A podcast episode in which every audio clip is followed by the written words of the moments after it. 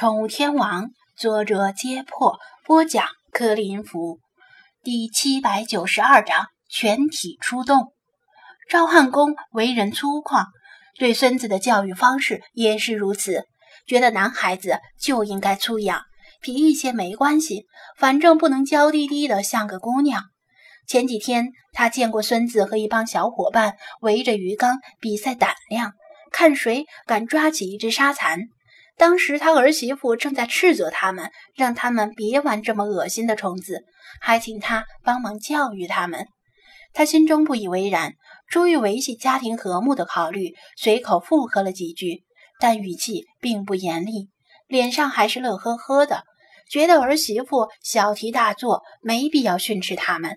要知道，他小时候玩得更疯更野，掏马蜂窝、掏鸟蛋的事儿就不提了。在山沟里遇到长虫，就想抓来烤着吃。现在的男孩子们太娇气了，这么下去怎么长成男子汉大丈夫？就应该鼓励他们皮一些。后来他再遇到孩子们围着鱼缸玩试探游戏，就睁一只眼闭一只眼。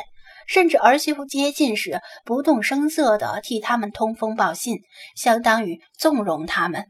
被吴电工急疾言厉色地追问，他无言以对，吞吞吐吐地回答道：“这个我也不太清楚，可能偶尔偷着玩吧。”吴电工看了看时间，顿时吓出一身冷汗。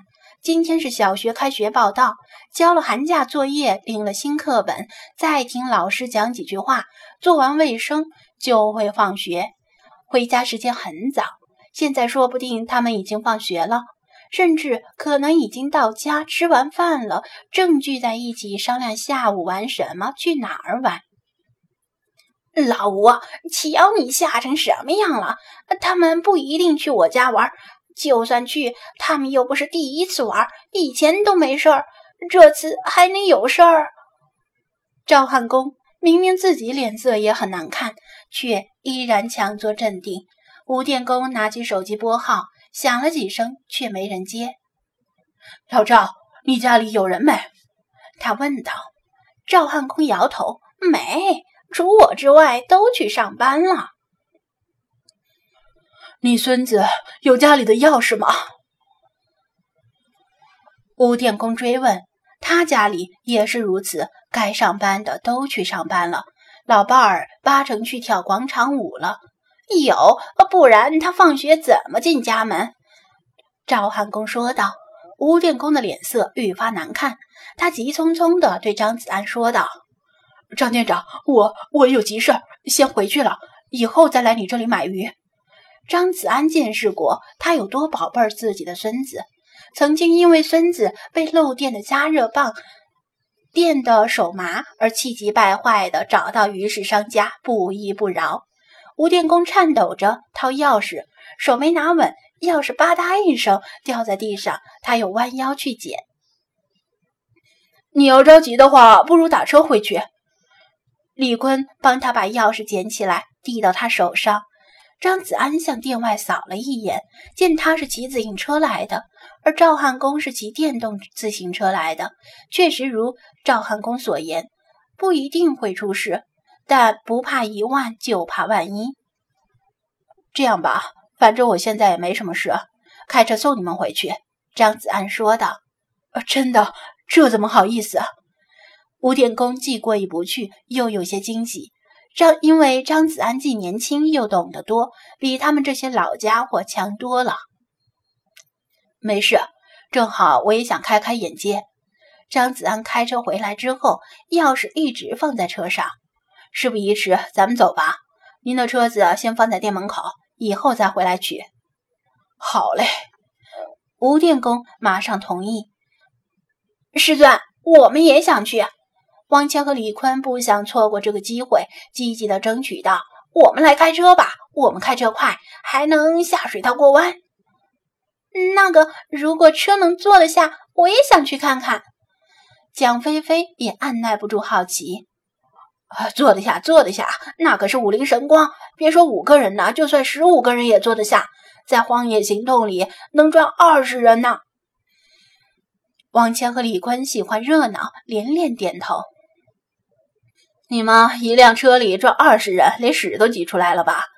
张子安吐槽道：“又不是开挂的印度三哥。”他把车钥匙扔给他们：“别废话了，赶紧出发，去发动汽车，我来锁门，不许下水道过弯呐！”吴电工走到赵汉公面前，伸手要钥匙：“老赵，家门钥匙借我用下。”算了，我也跟着回去。呃，不是说能塞二十人吗？再塞我一个没问题吧？